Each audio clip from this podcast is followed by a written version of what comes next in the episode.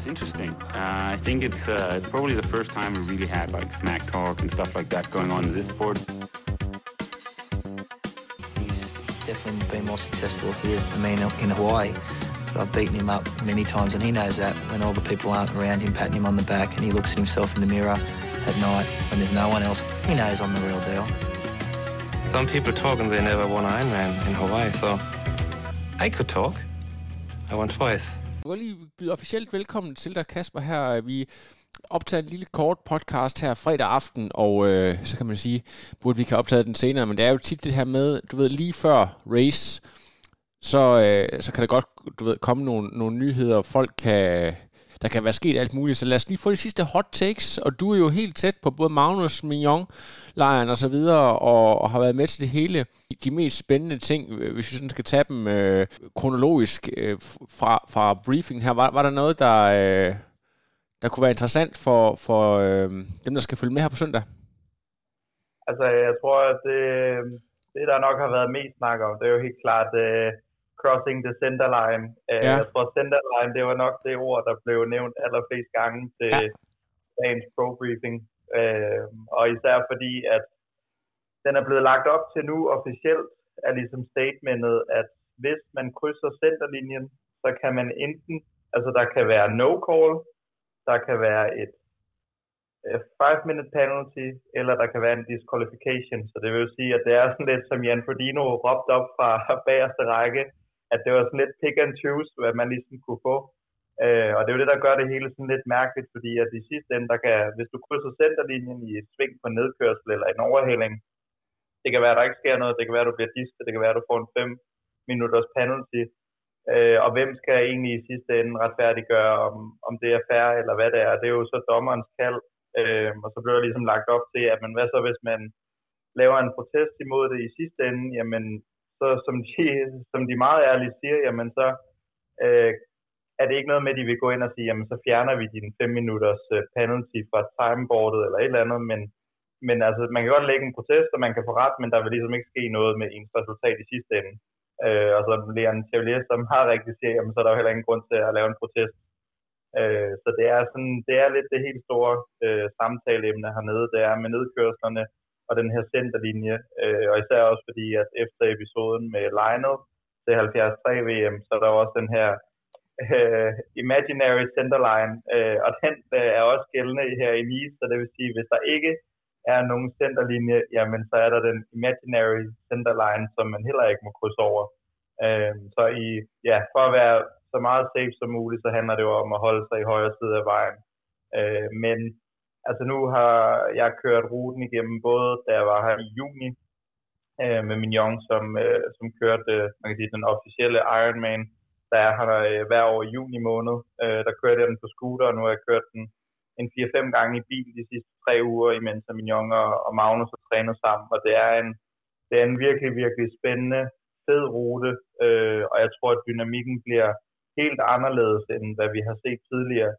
Øh, og især det, jeg synes, der bliver spændende, det er også det med, at på Hawaii, der ved vi jo efterhånden godt, altså hvordan det nogenlunde vil udspille sig. Selvfølgelig er der altid nogle, øh, nogle ting, som vi ikke kan vide sikre på, men, men altså man ved godt, okay, men der sker nok nogle ryk ud ved, ved vendepunktet. Op til Harvey og, og nedkørsel nedad og sådan, men her, altså der er jo ikke blevet kørt et VM-race med, med så stor øh, bredde på feltet før, så altså alle går lidt ind til det og siger, men hvordan skal den her rute egentlig paces? For vi skal også have i mente, at i sidste ende ender de jo nok også med at være en 35-40 minutter længere på cyklen end normalt.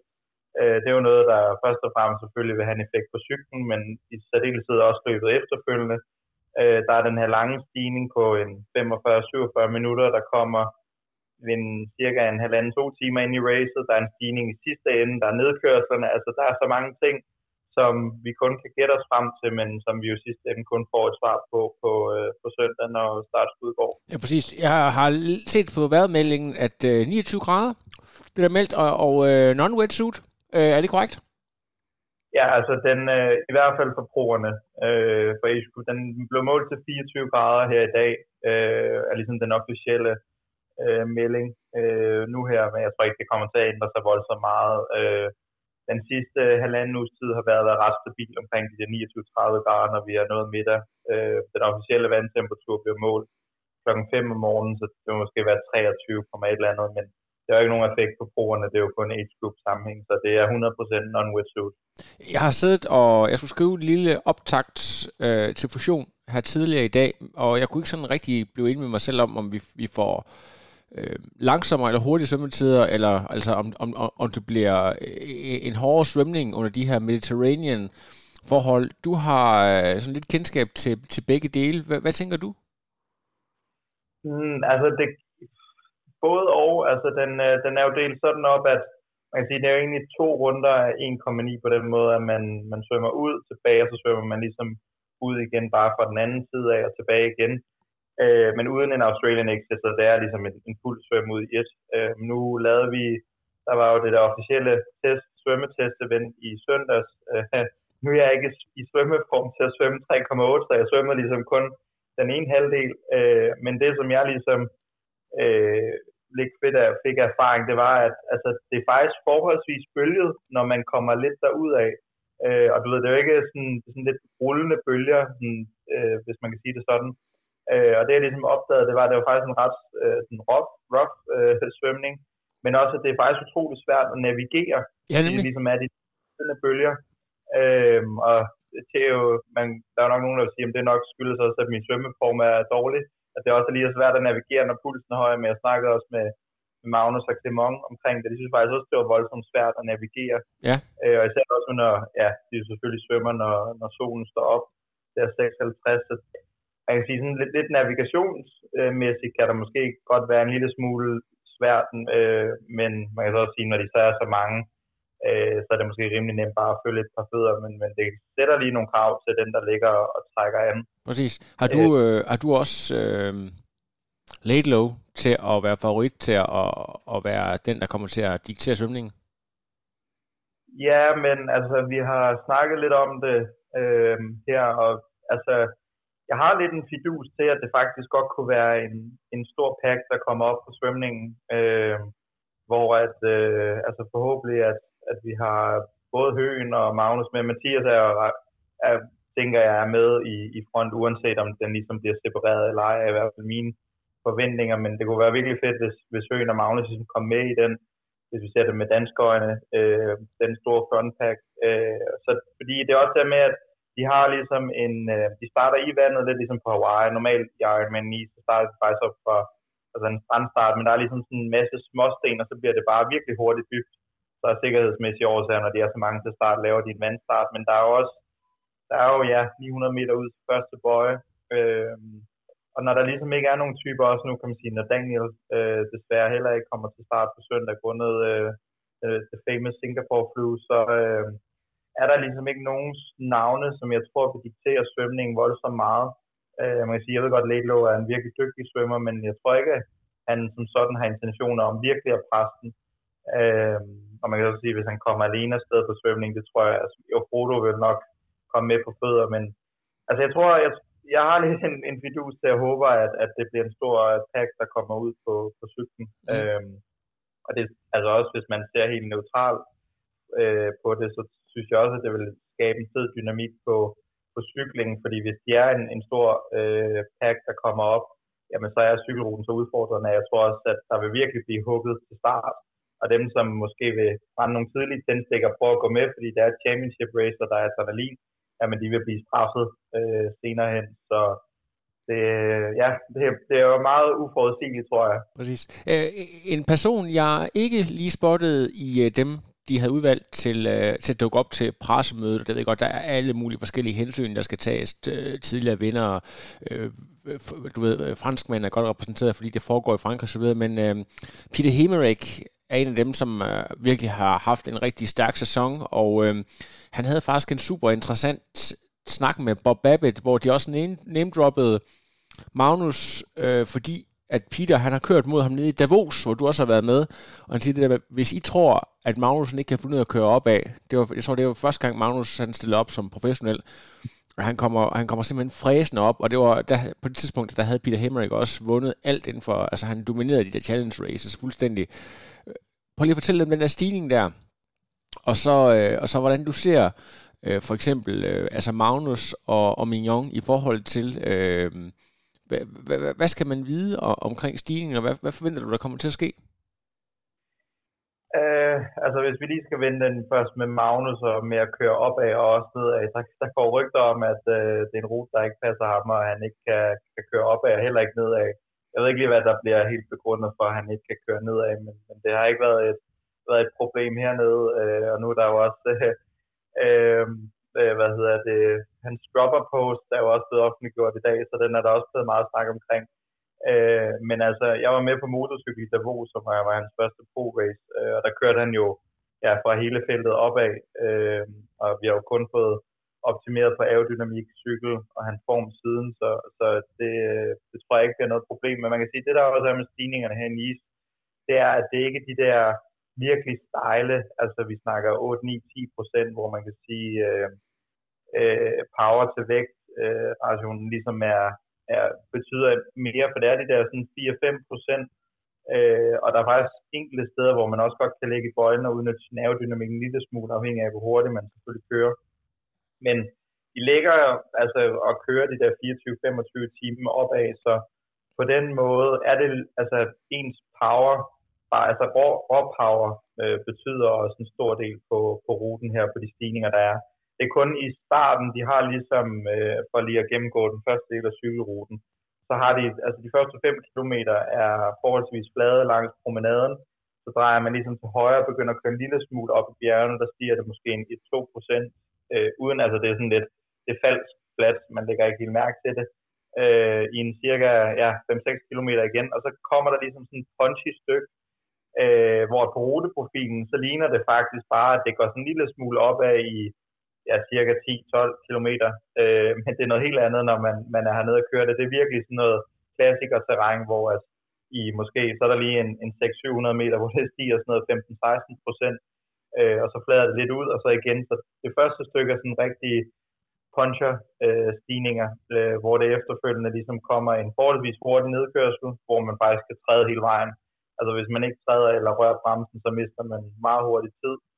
Øhm, efter det, så er vi ligesom nået ned til bunden af den første stigning, som er, den er faktisk den lille smule stejl i starten, måske altså stejlere end, end hvad den ellers er i gennemsnit, sådan noget 6-7 procent, men så stabiliserer den sig faktisk forholdsvis hurtigt på 4-5 procent, øh, og desto længere man kommer op af stigningen, jamen mere, øh, den bliver også meget mere åben, så den er faktisk meget mere vindfølsom, øh, og når den kun er de der 4-5 procent, og de lægger måske at køre en 24-25 km i timen, jamen så, så er det jo også mere power og også en lille smule aerodynamik, der, der spiller ind der. Øh, og den er jo en cirka en 45 til 50 minutter, vil jeg gætte på, øh, de fleste kører omkring. Så det er jo forholdsvis langt stykke, og jeg tror, det er der, at ruten, eller hvad hedder det, løbet for første gang virkelig bliver åbnet op. Øh, og hvor jeg også tror, altså sådan mentalt, altså hvis man bliver sat på nogle af de stykker der, så øh, altså når man lige pludselig ligger lidt i no man's land og ikke kan se nogen fremme og sådan noget, så tror jeg virkelig hurtigt, man kan begynde at tage tid. Øh, men ja, hvis vi lige skal køre cykelruten igennem, når vi ligesom når op på toppen af den første øh, stigning, så er vi vel cirka en to og en halv time inde i racet, vil jeg gætte på. Øh, og så det mange tænker, som man jo helt naturligt tænker, når man ligesom har kørt op af i så lang tid, øh, så tænker man naturligt, at så kommer der en nedkørsel. Men de kommer faktisk til at cykle op i sådan, ja, cirka 1000-1100 højdemeter, øh, ligesom på sådan et plateau, hvor at på ruteprofilen igen ser det forholdsvis fladt ud i en 60-70 km, men det er faktisk en meget rullende terræn, og der er flere steder, hvor at der måske lige er en, en 800-900 meter, hvor så stiger det lige 4-5 procent, og så en lille nedkørsel, og sådan, så det er ikke bare helt fladt, men det er meget rullende, og hvis man ikke ligesom kender svingene, kender terrænet, ved hvor man lige kan lade være med at tage på bremsen, og hvornår man lige kan lægge i bøjlen, så kan man også tage virkelig meget tid. Og jeg tror, at hvis man har brændt mange tændstikker på den første lange stigning, så bliver det et virkelig, virkelig svært stykke, fordi mentalt, altså det er virkelig svært for tilskuer at komme derop, og der er virkelig ikke mange øh, altså huse eller noget, det er bare sådan et meget stort åbent landskab. Mm. Altså så kan man virkelig føle, at man bare er ude på en helt almindelig træningstur, og ja, ikke til et VM. Dem, de, de atleter, altså Magnus og Mignon der, at det er et af de stykker, som de har talt om. Jeg har hørt i andre podcasts, de taler om, at, mm. at plateauet der, det faktisk godt kan blive et af de steder, hvor tingene de virkelig sådan bliver afgjort, eller hvor folk de vil forsøge at gøre en forskel. Ja, altså, øh, jeg tror, at på det sted, altså når vi når op på plateauet, jeg tror egentlig ikke som sådan, at folk vil angribe der, fordi jeg tror, at de fleste, altså den største skade vil ske på stigningen. Og jeg tror også, hvis man også godt vil løbe godt overspike, jamen så kan man ikke blive ved med bare at brænde tændstikker. Så altså, jeg tror egentlig, når de når op på det mere rullende, altså plateaustykket, så handler det egentlig om at falde ind i sit eget pace, køre sit eget Ironman pace igen. Vi skal også huske, man er også oppe i ja, 1100-1200 højdemeter, så det har altså også en effekt på ens øh, performance. Øhm, så jeg tror egentlig, altså taktikken for, nu er jeg også i min Youngs altså det er, at, at og Magnus' vej, det er nok derfra, så, så skal løbet, jeg tror også løbet naturligt har sat sig lidt mere. Fordi så er det ligesom, når de har kørt op på plateauet i ja, 60-70 km, mener jeg det er, så er der ligesom en forholdsvis teknisk nedkørsel, som nok er det, det stykke, der faktisk er mest teknisk på hele ruten, øh, hvor at der er det virkelig vigtigt at, at kende nedkørselen, og det er også derfor, vi er, altså, vi er virkelig glade for, at vi kommer ned tre uger, for inden vi har været her, ja, cirka tre uger nu. Mm. Øh, og hver gang, at vi har kørt øh, nedkørslen igennem med Magnus, og at Clement han bor hernede, så, øh, men, men Magnus' tid er blevet markant hurtigere hver gang. Det er virkelig hjulpet, at i starten så gjorde vi ligesom, at når de kom til nedkørslen, jamen, så Clement lagde sig ligesom i front, og så Magnus kunne ligesom finde linjen, øh, og Magnus han er virkelig blevet, blevet dygtig til at køre nedad nu. Fedt. Øh, men der er ligesom den der tekniske nedkørsel, og så kommer de faktisk til en stigning, der er 9 km, øh, der er vi cirka inde ved kilometer 120, øh, og jeg tror, det er ligesom det andet sted, hvor at der virkelig kommer til at ske et knæk i, i racet, og hvor at, altså, hvis man sidder med dårlige ben der, så er der virkelig langt hjem. Øh, man kan sige, når de kommer op på toppen af den stigning, så er der jo 50 km hjem, men hvor det jo igen på ruteprofilen ligner det bare det nedad. Men det er sådan lidt, igen, det går nedad måske sådan med en 3-4 procent nogle steder, så kommer der lige nogle, øh, øh, ja, igen sådan lidt klassikere terræn, hvor der godt lige kan være en stigning på 1-2 km, inden at det igen går nedad. Men det er nogle ret, for, altså en forholdsvis hurtig nedkørsel. Øh, der igen, der er blevet snakket meget om de her nedkørsler, men jeg synes ikke, at de er så voldsomt tekniske. Så hvis man kender dem, jamen, så kan man tage rigtig meget fart ned, med ned. Øh, men det er igen, det er også nogle stigninger eller nedkørsler, som man skal kunne træde på. Så hvis man allerede sidder med meget tunge ben på den sidste mindre stigning, som tager kvarter 20 minutter, øh, sådan rundt regnet, jamen hvis man sidder med tunge ben der, så kommer der til at være rigtig langt hjem. Øh, hvad hedder det, og især fordi, når man ligesom begynder at nå ned i slutningen af nedkørslen, hvor cirka er måske 15-20 km tilbage, jamen så går det nedad med 1-2% af det der falske flade stykke, som de så har kørt op af i starten. Jamen altså, hvis, hvis du har bare nogenlunde power og god aerodynamik, så kan du hurtigt lægge og køre en 55-60 km i timen der. Øh, og det giver jo sig selv, hvis man ikke kan, kan træde der, så kan du også tabe virkelig meget tid. Ja, præcis. Øh, så ja, det, det er en meget, meget interessant løberute, ja. eller øh, cykelrute. Hvad hedder det? Der skal løbes på promenaden udenbart øh, super enkelt 5 øh, km frem og tilbage, men der har været lidt spekulation i, om det her lange nedkørselsstykke, hvor man får mulighed for at hvile benene, det kommer til at betyde hurtigere tider, og så kunne jeg høre på Joe Skippers podcast, øh, de har været dernede og set det år, hvor jeg tror det er to år siden, hvor Rudy von Berg vandt, at han, han synes ikke, at, at øh, deres løb var særlig imponerende. Så, så hvad vurderer du egentlig? Bliver, bliver de endnu mere udtrættet, end vi er vant til at se? Eller skal vi forvente rigtig mange, der løber øh, 2.35-2.30-agtigt? Og altså, jeg forventer ikke, at der bliver løbet voldsomt hurtigt, og det er igen tilbage til, til cykelruten, fordi at den er bare langt hårdere, og det er jo også, altså, man kan sige, selvfølgelig er der, kan man altid reagere på dynamikkerne, der er i racet, men, men jeg tror, det her med, det er jo også et ukendt for nogen, at for eksempel på den der lange stigning til 45-50 minutter, der kan man jo ikke bare køre sit almindelige Ironman pace, der skal jo, altså der skal man jo lige lægge nogle procenter til, så det er jo også spændende at se, okay, hvor meget stor en indflydelse har det egentlig på ens løbeperformance senere hen, skal vi også have i mente, at de er på cyklen i en 35-40 minutter længere end normalt. Øh, og de nedkørsler, der er, hvor man tænker, jamen der kunne man jo hvile, jamen det er jo nogle tredje nedkørsler. Så det kan godt være, hvis, hvis man vælger at hvile lidt ned af de nedkørsler, ikke tredje, jamen så kan det godt være, at man måske kan løbe en smule hurtigt, men så er man jo så i, på den anden side, så har man jo tabt virkelig meget tid. Øh, og så synes jeg egentlig, altså Patrick Lange sagde det meget godt på pressekonferencen i dag, at det her med, at på papiret, ja, så er det en nem løberute, men, men den er helt flad, men du løber ud langs promenaden. Øh, det er også ofte meget varmere nede ved promenaden, end det er i ja. resten af Nice. Øhm, og der kan, den kan også godt være lidt vindfølsom øh, på den måde. Altså, hvis de, jeg tror faktisk, sådan, som vinden normalt er, så kommer vi til at løbe ud i noget medvind, men det kan også bare få det til at føles langt varmere, fordi du ligesom ikke får nedkølingen. Øh, og det virker også som om, at det er en lille smule fugtigere nede omkring øh, promenaden, øh, kombineret med varmen, så er det altså en rimelig hård løberute. Præcis. Hvad, øhm, hvad tænker, jeg må spørge om noget. Hvad tænker I om det der med, at man har altså, det kommer lige an på, hvordan tilskuerne så, de kan selvfølgelig godt dække for, øh, for noget udsyn, men reelt så har du jo faktisk mulighed for at se dine konkurrenter helt op til halvanden, to kilometer i hvert fald øh, ja. frem. Så det betyder jo også, at der kommer noget, altså virkelig nogle mind games, øh, og det er under hele konkurrencen, står der hele løbekonkurrencen. Ja, men det er det, altså man kan sige, sammenlignet med Hawaii, så er det jo noget helt andet. Det ene sted, de egentlig kan se hinanden, det er jo basically Energy Lab og Ali Drive også. Øh, men også, ja, som du siger, tilskuerelementet. Altså, kunne du også godt forestille mig, at der er nogen, der bliver lidt for hypet op de første fem øh, eller den første runde på, øh, på løbet, og mm. måske starter for hårdt. Det har vi også ja. set på alle Drive, hvor der netop er en kæmpe tilskuer, men hvor folk starter for hårdt ud. Øh, men som du har ret i det her med, at der er også det psykologiske spil, hvor man kan se sine konkurrenter.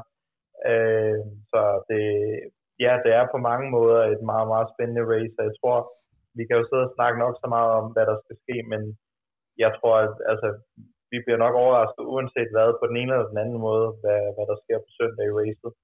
Øh, men det, altså, også fordi jeg mener, at Rudi vandt, løb han 2.52 på, det var så også den første Ironman. Ja, det er så, han løb 2.52, og da Clement han vandt her i juni, løb han 2.45, og ruten var endda, mener den er, synes han filet 41, eller sådan noget, så den er stadig en kilometer short, ikke? så det er på en færre rute, er det jo 2.49, ikke? så det er jo ikke voldsomt hurtige løbetider.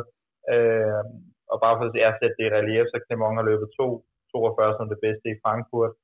Så, altså, men det er jo nok igen også, fordi cyklen er hårdere, øh, og den, der, nu, nu er den jo normalt i juni, øh, og jeg ved, da Rudi både lavede den i 2021, øh, og Clement her i sommer, så var der en 4-35 grader, så der bliver også bare varmt med mm. promenaden. Øh, så det har også, og det jo også det var faktisk snakket Magnus og jeg om, da vi kommer ned til start med, at alle snakker om nedkørslen og opkørslen, men der er ingen, der har snakket om varmen, og det tror jeg også får en kæmpe stor indflydelse på, på racet. Ja, har, har lidt mulighed for at få is nede i aid station osv.? Ja, det er så også en faktor, der spiller ind, fordi på Hawaii er der jo mulighed for at få is. Øh, det er der overhovedet ikke, og der kommer ikke til at være noget øh, is eller noget i depoterne. Øh, det er bare øh, ja, væske. Og så men der går rygter om, at der vil være nogle poser ved hver aid station, som de ligesom mm. kan løbe igennem med koldt vand. Øh, men igen, is er en meget bedre option for, okay. for nedkøling. Jeg mener godt kunne huske, at de har sådan nogle bruser, de, de, øh, man kan løbe under øh, nede på promenaden. Så men det, bliver, det bliver super interessant. Vi skal lige, apropos det der med rygter. Det har været sådan, øh, har jeg atleter også, øh, hvad hedder det, sådan været i tvivl om, hvorvidt Blumenfeld han kunne finde på at, at stille til start. Han er jo, han render rundt dernede og øh, skal være, skal være tilskuer. Er det, er det noget, som, øh, som folk de har gået og været lidt nervøse omkring, og om, det, om der er endnu et mind game, øh, han spiller? Uh, altså, vi har faktisk først lidt minklet os med de andre atleter i dag. Uh, vi har boet op i Vens, lidt op i bjergene, egentlig forsøgt at isolere os forholdsvis øh, for os selv øh, i de sidste forberedelser op til. Så vi har ikke helt fået snakket med, med de andre atleter om det. Øh, men jeg tror ikke, det har været det store samtale. Altså, vi, vi snakkede også med, med Christian, øh, da vi var i Milwaukee til US Open. Øh, og han, der sagde han meget klart, at Singapore ville ligesom være hans sidste langdistance race i forhold til hans optag til Paris næste år. Så øh, selvom at, at øh, vi vidste, at han lige lagde op med flybilletter, altså vi vidste godt, at han skulle have ned af sponsormæssige årsager. Øh, så jeg tror ikke, at altså, jo, Ace Cooper har måske øh, øh, tænkt, at oh, det kunne være fedt, at han stillede op, men for tror blandt brugerne har, har de godt vidst, at det har ikke været et, et, et øh, alvorligt, eller et seriøst samtale. Jeg hørte et øh, fuldstændig ubekræftet rygte, og jeg ved ikke, hvor det kommer fra, men det var PTO, og de har jo også, øh, altså de, øh, hvad kan man sige, lever jo også det af at komme med nogle lidt vilde, ubekræftede rygter angående Jan Frodeno, og, øh, og hans mulige start, ikke start. Altså, det er jo en, en mand på 42 år, der skal jo ikke, øh, du ved, ret mange, du ved, øh, en forstrækket scene i ryggen eller sådan noget til at... Men, men jeg har ikke hørt noget om, øh, om hans start skulle være i fare eller noget?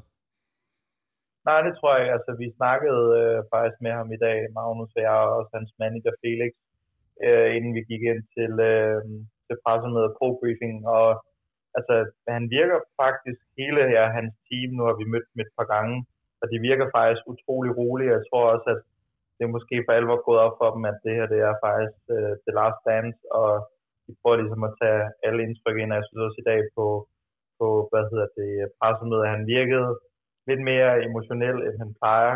Uh, mm. vi, da vi mødte ham i Milwaukee til US Open, der uh, kunne man godt mærke, at han på en eller anden måde var stresset, eller sådan sur. Det sagde han faktisk også i dag, at til os, at, at da han gik ind til racet i US Open, var han på en eller anden måde sådan, altså han var ej og sur, for han havde et eller andet at bevise.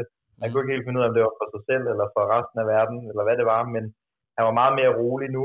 Øh, så ja, jeg tror egentlig, at altså jeg tror, han, han altså det er Frodeno, så han er, han er altid, altid klar og skarp, og øh, jeg vil da også sige, at han er en af storfavoritterne til at tage titlen mm. på søndag. Øh, men øh, men øh, jeg ser ikke, hvorfor han ikke skulle stille til start eller noget skadesmæssigt. Præcis.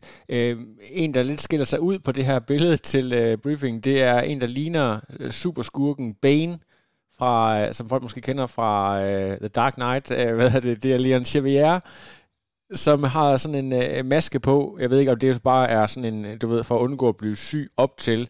Øh, altså, han har måske ikke den bedste svømmer, men han er, altså, han er, mener, han har vundet både Embrunman, og han har vundet Alpe d'Huez triathlon. Øh, har han ikke også vundet Lanzarote i øvrigt? Altså, han er en super specialist. Øh, måske, altså, du ved, en af de allermest øh, dygtige klatrere. Er det en mand, I har kigget lidt på?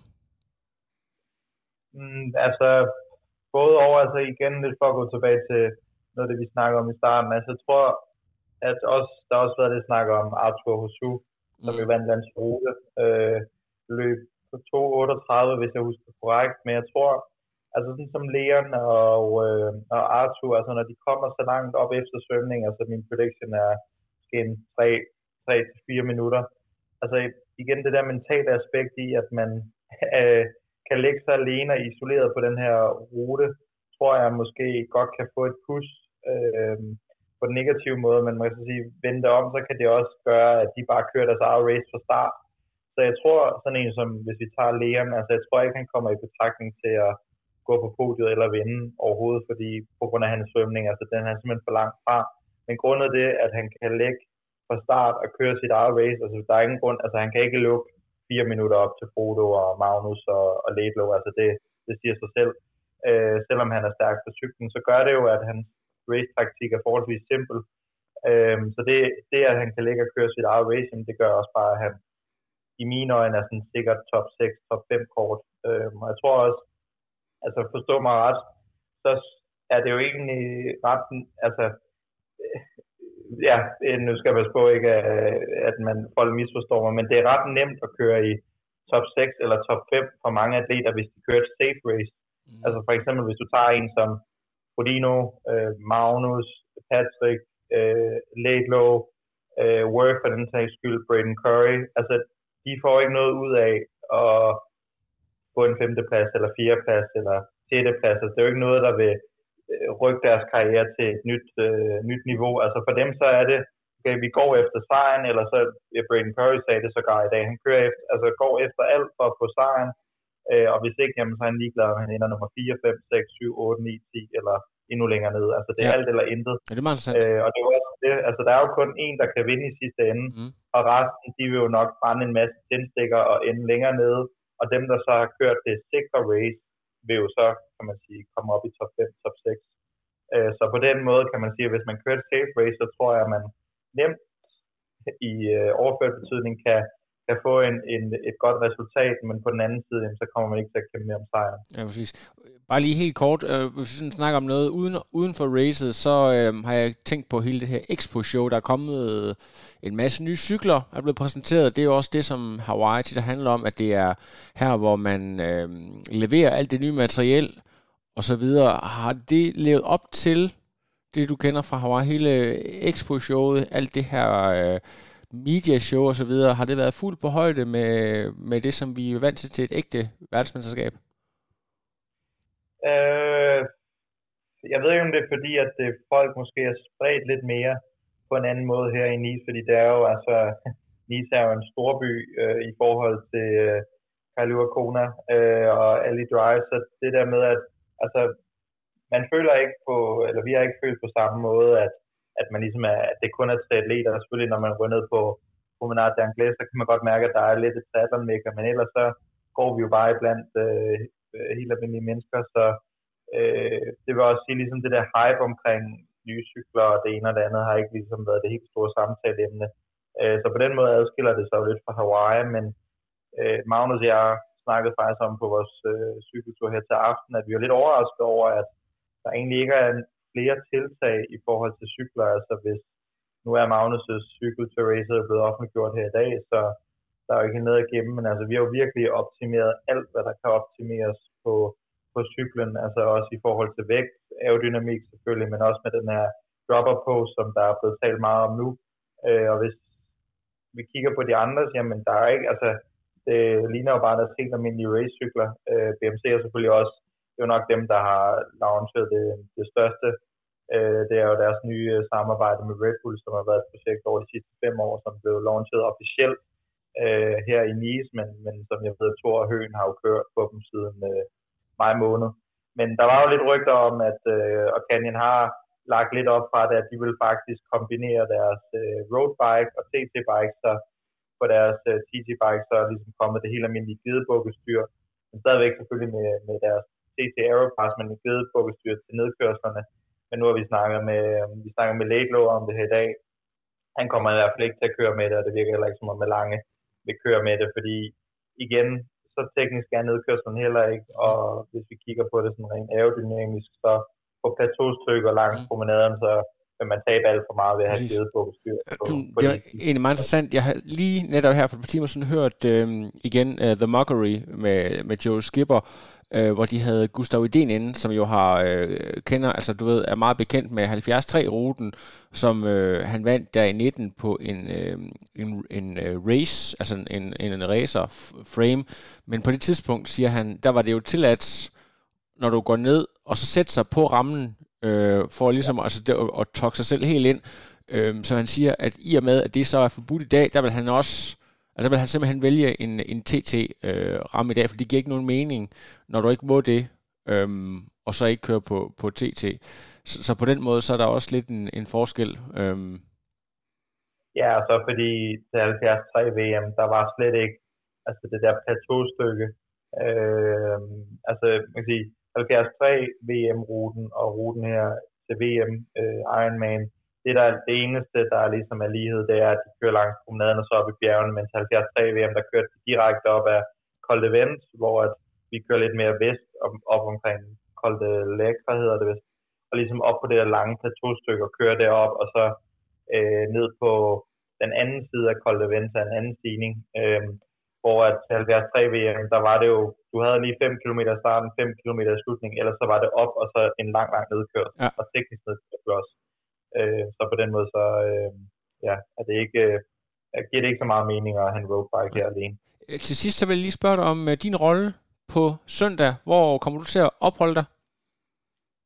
Og jamen, øh, jeg har begyndt carboloadingen sammen med Magnus, fordi at øh, jeg kører meget tidligt afsted på cyklen faktisk, øh, inden de svømmestarten går for at få et forspring for at komme op på ruten. Øh, fordi det er, altså, det kommer til at være virkelig svært at få folk ud på, på ruten. Øh, så jeg cykler ud til slutningen af den første stigning, øh, og derfra så forsøger jeg, når jeg ligesom har givet tider, øh, at krydse over, imens vi ligesom kører på det lange plateaustykke, og komme over til øh, den anden stigning, som er efter 120 km, og stå der og give tid i nedkørslen, og så kører jeg ligesom en anden nedkørsel ned til løberuten øh, i forhold til, hvor at, øh, atleterne kører. Så jeg håber, at jeg kan nå ned til, til løbet, i hvert fald ned ved, ved første vendepunkt efter en, en 5 km.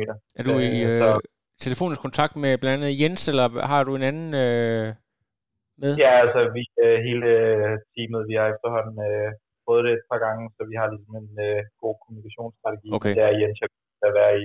Det er også, altså Jens øh, har lige fået en øh, ny lille derhjemme, så øh, hvad hedder det, han øh, er ikke her en Nice, men altså, vi vil virkelig gerne have haft der Jens varme, det giver jo selvfølgelig god mening, men på den anden side, så er det også meget rart at have en derhjemme, der kan have overblik over det, fordi altså, det, bliver, det er virkelig svært at følge med faktisk, når man er Det er en god pointe.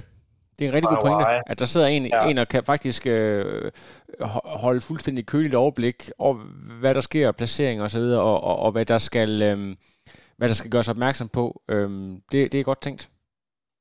Så på den måde, så kan man sige, øh, når nu han ikke kan være her, så er der også nogle positive ting i, at vi har en derhjemme, der kan sidde og være i kommunikation med mig og, og resten af teamet, vi har nede. Altså, der er jo virkelig mange danskere også, som jeg siger, på løbe, løberuten, så øh, altså, man får altid kastet alle mulige tider i hovedet, så jeg tror, at sådan en som Magnus vil nok mere stole på de tider, han får for mig og for hans familie, øh, men stadigvæk, at han kan se de andre ude på ruten. Og så det er mere på, på cykelruten, at det er meget rart at, at få en tid, fordi der er kun et lille ud hjem segment på cykelruten, hvor man kan se hinanden. Der burde, altså medmindre man så fører med et kvarter, så burde man kunne se nogle af de andre, men stadigvæk er det meget rart at få at vide, hvad der ligesom sker undervejs. Jeg tror også bare, det mentalt i at vide, at man har en ude på cykelruten, gør en kæmpe ja, forskel. Det er fantastisk. Jeg kommer i hvert fald til at sidde og følge med i hele konkurrencen. Hvad tænker du, bare lynhurtigt skud for hoften, vindertiden? Hvor langt kommer vi ned? Åh, så skal jeg lige regne. Jeg tror faktisk, at vi kommer meget tæt på at bryde 8 timer. Mm. Øh, måske lige over, øh, fordi af hvad jeg har kunne se i træning. Og vi skal huske, jeg tror Clement han kørte øh, 8, 15, 8, 17, øh, da han vandt i juni, men der var cykelruten 10 km for kort, så det er ligesom det ud hjem stykke, hvor atleterne kommer til at se hinanden, der er blevet tilføjet. Men jeg tror nu, når det er et VM, alle er i topform, der bliver kørt voldsomt stærkt, så tror jeg, at cykeltiden bliver nogenlunde det samme, og så tror jeg, der bliver løbet hurtigt også. Så det er omkring 8 timer. Det glæder jeg mig sindssygt meget til at se. Og øh, nu ved jeg ikke, hvis vi får en, øh, måske eller ikke jinx det, men hvis vi øh, får en verdensmester, som vi begge to kender og holder rigtig meget af, så vil jeg i hvert fald øh, gerne sidde øh, klar til, øh, til en kommentar, som øh, hvis ikke den første, så en af de første. Det skal I lige vide. Så, øh, så hvad hedder det? Så book lige... Book det, det, det lover vi. Det er godt.